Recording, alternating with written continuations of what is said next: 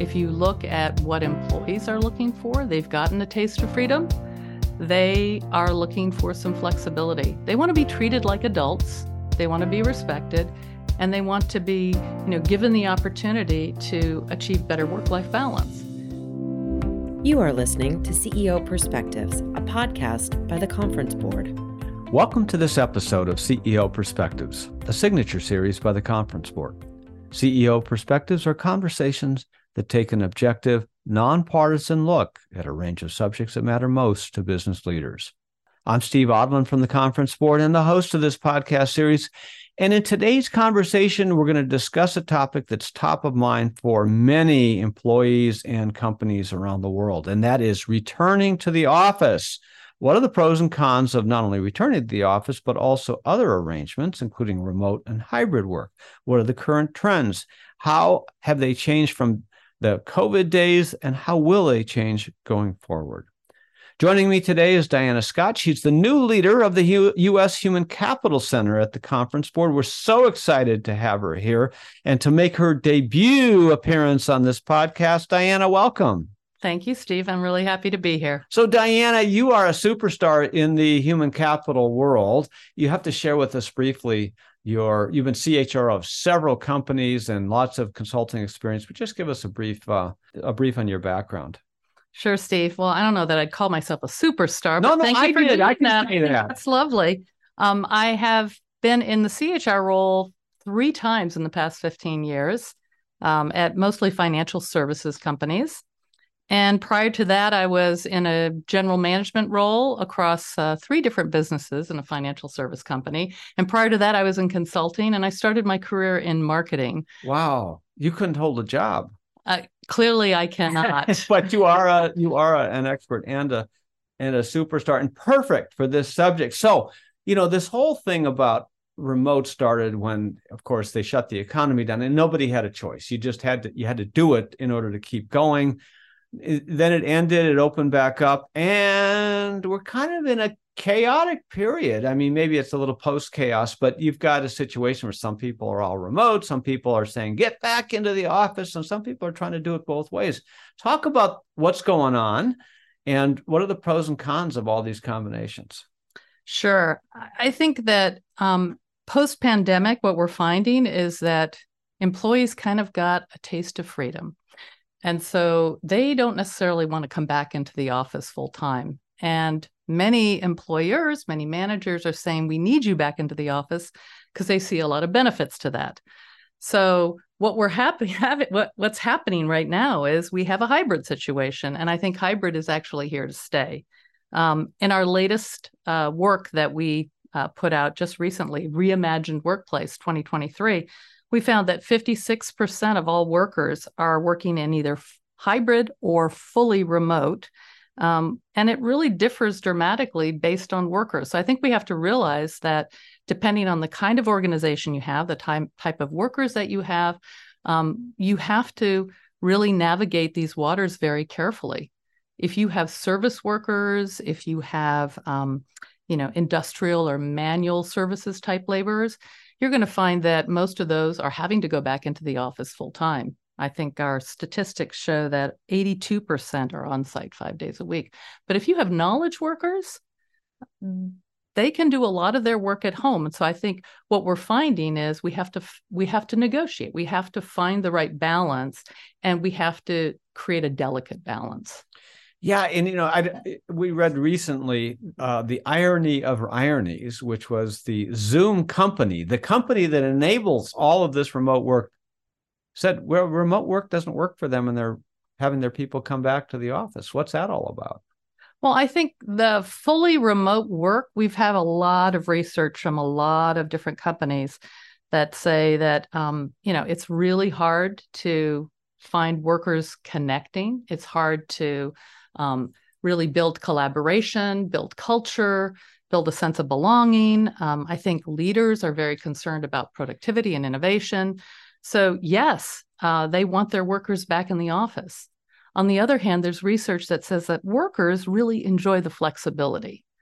And they, you know, 71% of them are saying they want to work in a flexible environment, which is why we're finding that this hybrid arrangement is probably where we're going to go and it's you know it's here for the future as well i think. Yeah and i, I you know it plays into engagement surveys and scores around work life balance too doesn't it? It absolutely does. I mean i think workers feel that given them flex giving them flexibility gives them an opportunity to balance their lives better. They can balance when they do their work how they do their work. They can uh, take time to do take care of personal responsibilities at home and still be extremely productive. And i think productivity is an interesting question that we all have to address because I think you know on on one hand productivity um, has declined but on the other hand sometimes productivity has increased. So i think we need to kind of look at the look at the data and do more digging. I think we don't have enough data right now to really understand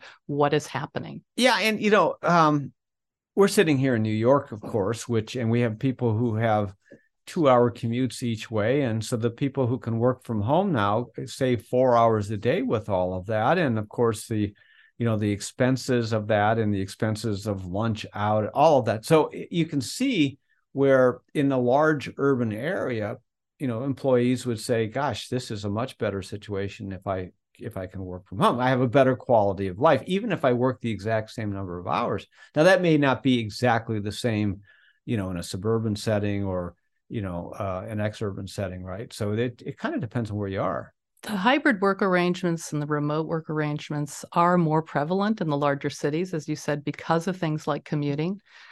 I think if you look at some of the studies, um, there's not a large body of research though on around, around productivity, and um, I don't think there's a lot of agreement either on how people want to or can even measure productivity.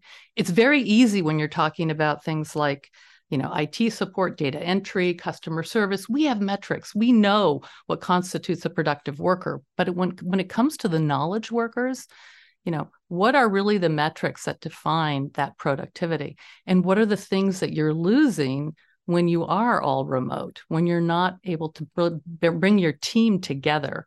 And so I think um, that's where we need to be a little bit more nuanced about how we look at the pros and cons of remote versus in office and try to find that and navigate that delicate balance. Yeah, in any commission based job too, you know, where you're paying for, you know, specific output and you can tie uh, compensation to that, it's it's a little easier to see. But even there, you lose something from a fully remote situation, right? Absolutely, and I think there have been a lot of studies recently that have um, looked at, you know, productivity in terms of innovation, in terms of collaboration, in terms of networking, in terms of sense of belonging.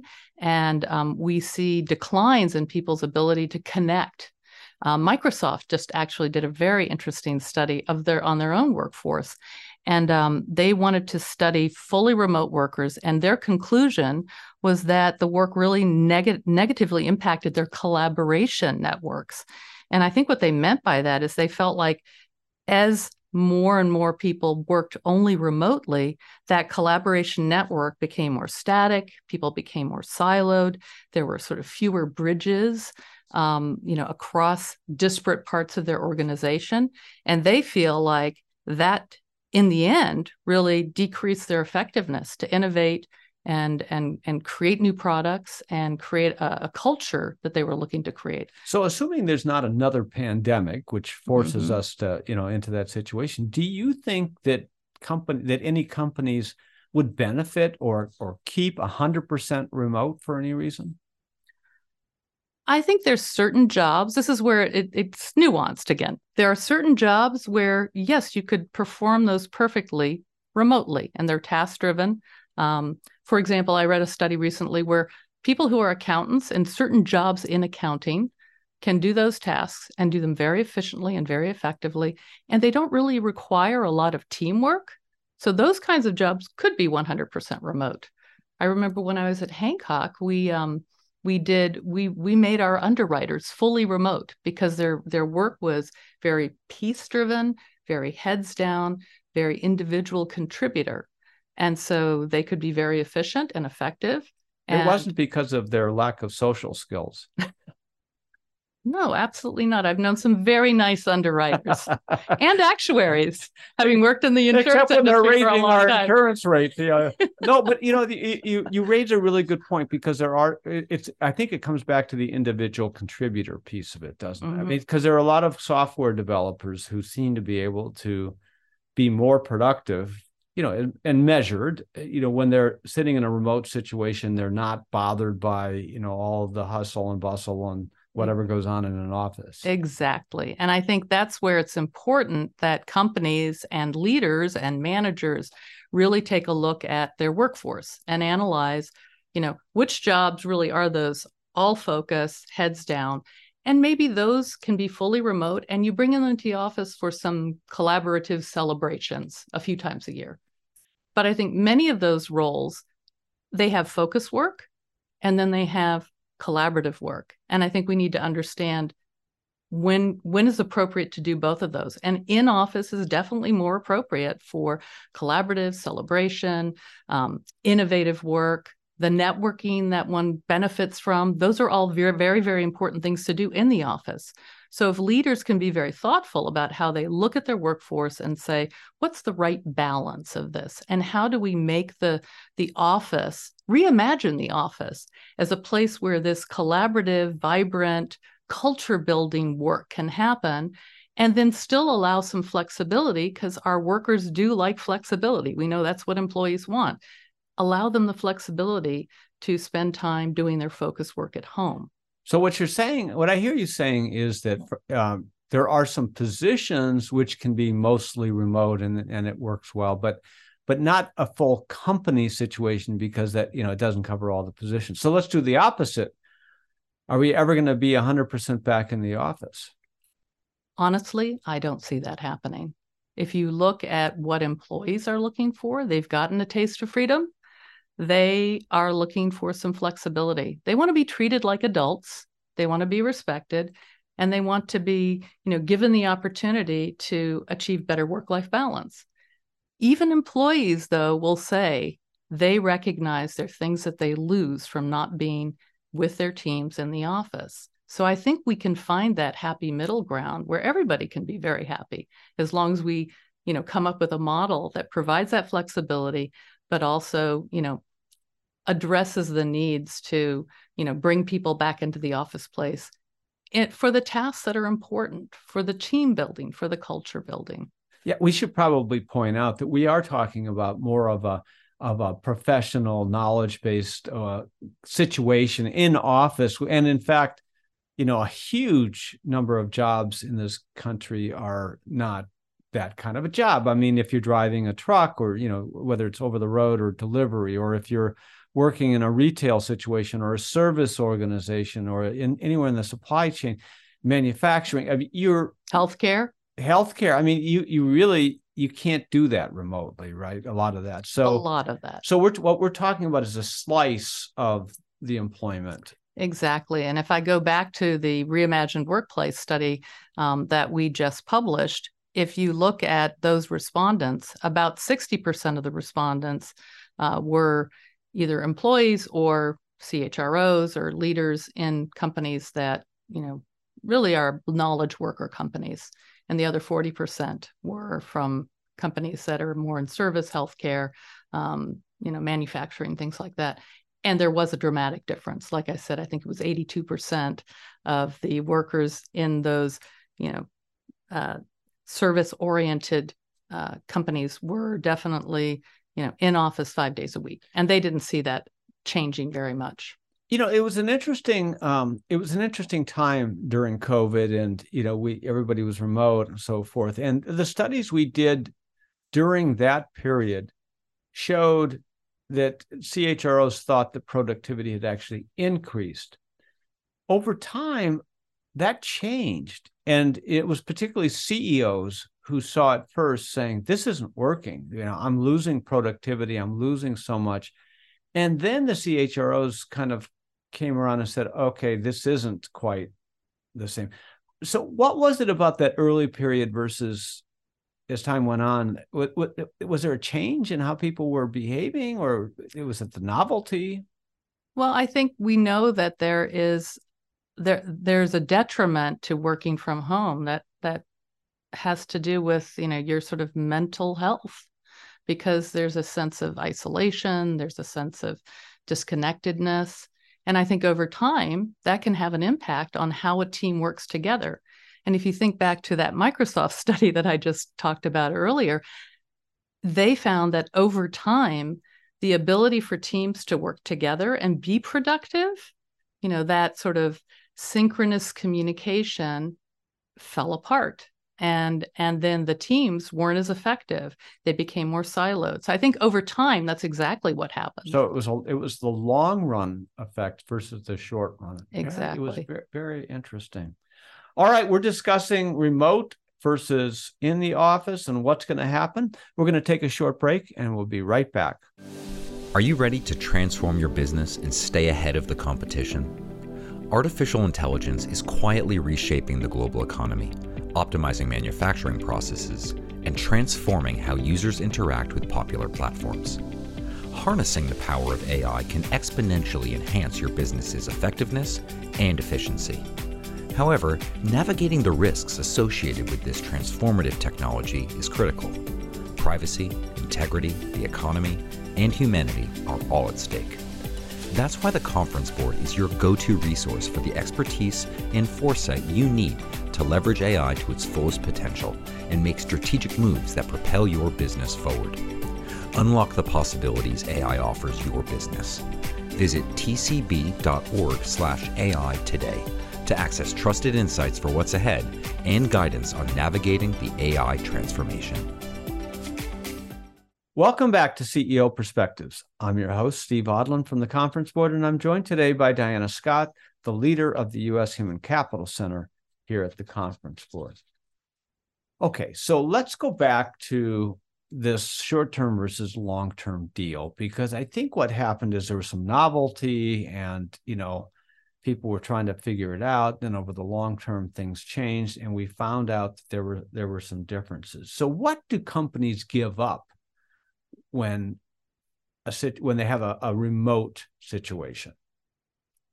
Well, they give up uh, the sense of belonging, the sense of um, teamwork.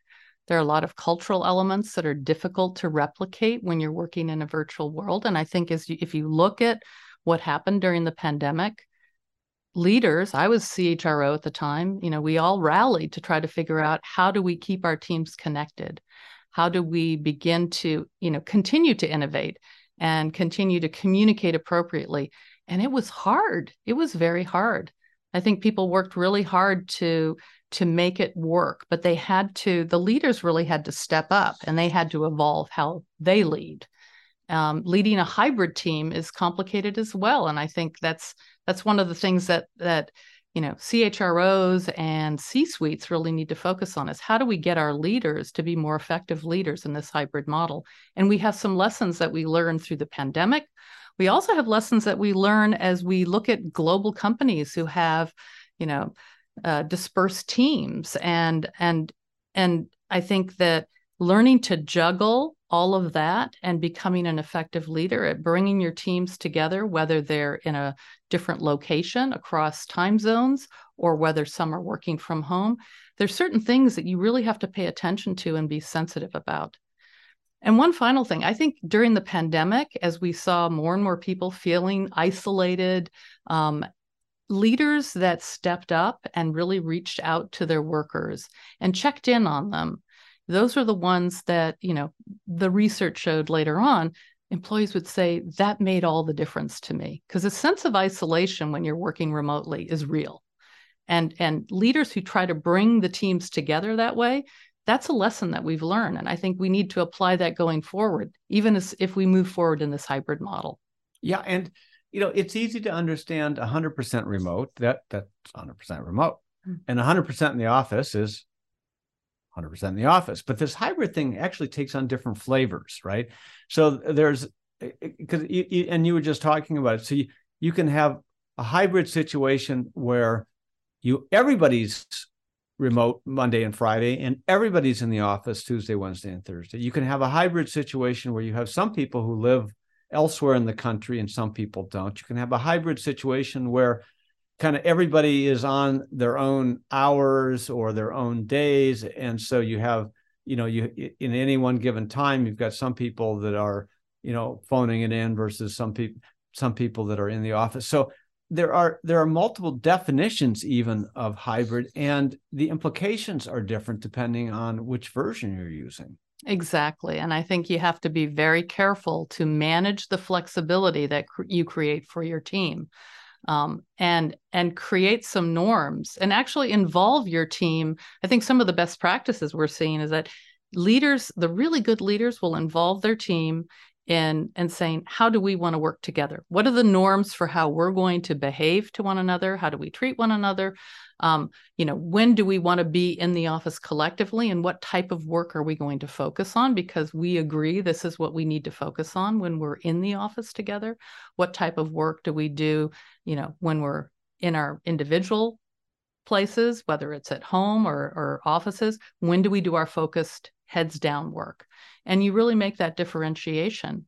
And and many of the c suite leaders are saying that if they um, really empower their business unit leaders to to look at their workforce and say what's appropriate for their business unit that's a much usually a much more successful way to get to a hybrid model that provides the flexibility but also works. Now some you know some employment attorneys are concerned about you know fairness and consistency and all that how do you how do you advise people to deal with that? You know because if you if you leave it up to every group to do their own thing they're going to go well wait a minute you know that group is you know they're they're having you know bowling parties every week and we're sitting over here and and uh it's not fair.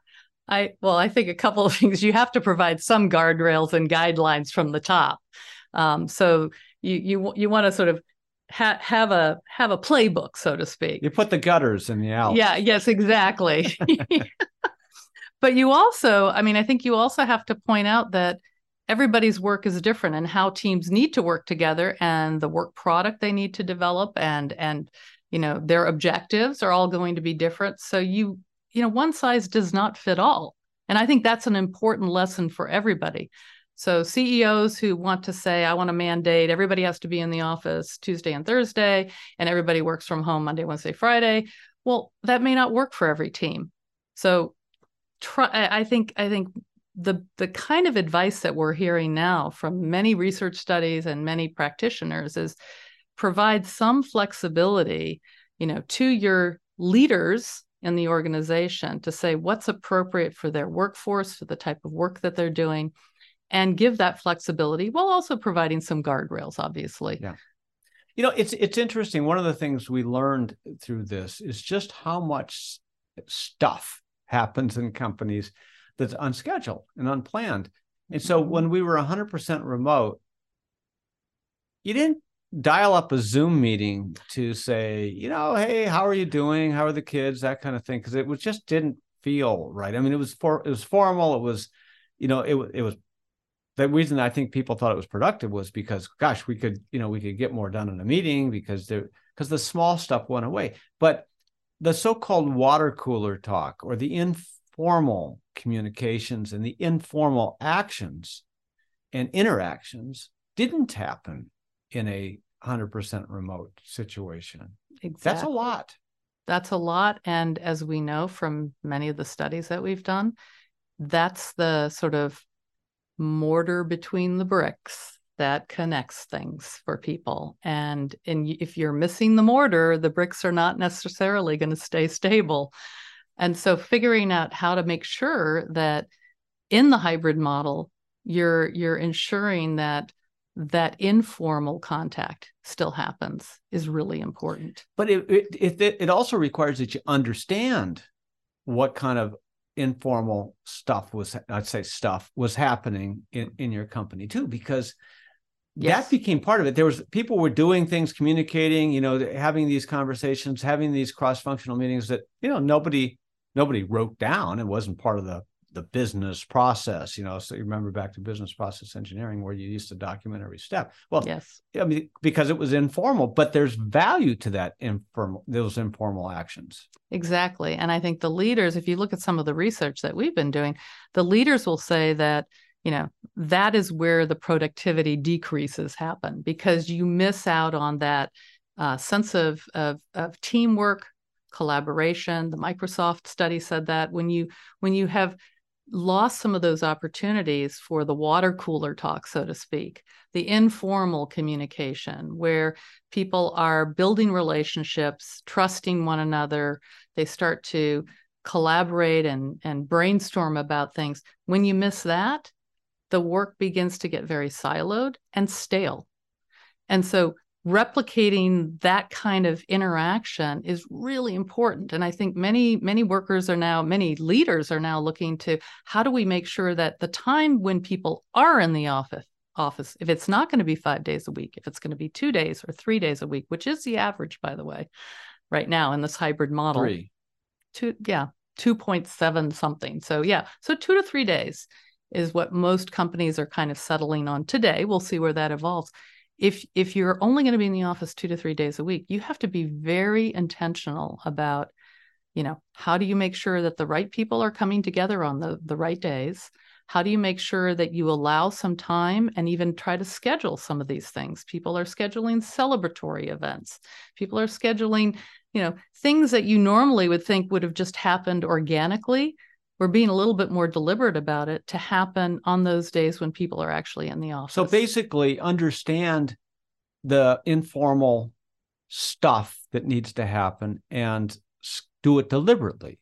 Make yes. it make it somewhat formalized. And we don't we don't mean you know where yeah. you know wear formal clothes. We're just saying you have to be deliberate about it because you can't count on it happening the way it used to happen. Like Bagel Thursday. Bagel Thursdays. There you go. Yes. Well, the other thing that uh, that that you've talked about is the difference between people who are early in their career versus late in their career, and talk about yeah, the hybrid there, world. There are definitely generational differences in some of our research that's popping up where many young people are feeling they have lost out on some of the networking, mentorship, and frankly, advocacy that they could get from some of the more senior people in the organization during the pandemic.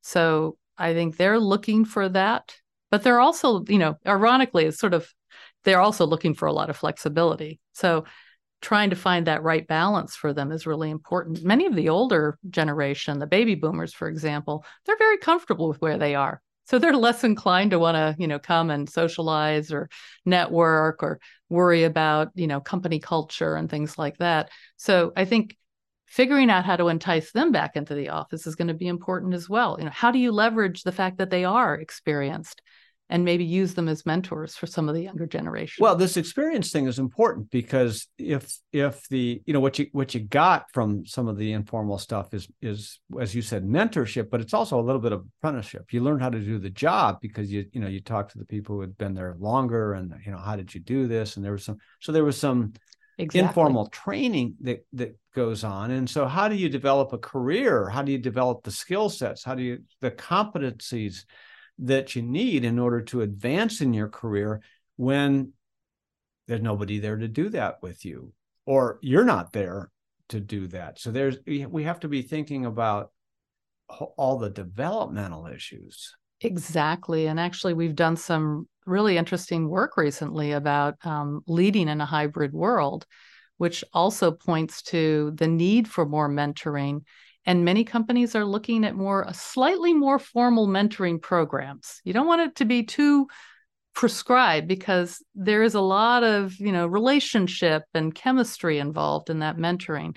But trying to again put some structure around that and encouraging people who have the right skill sets and experience to be mentors to those younger generations which sets up a model that's much more like the apprenticeship that you know of times ago that we don't have anymore Final thoughts for CHROs?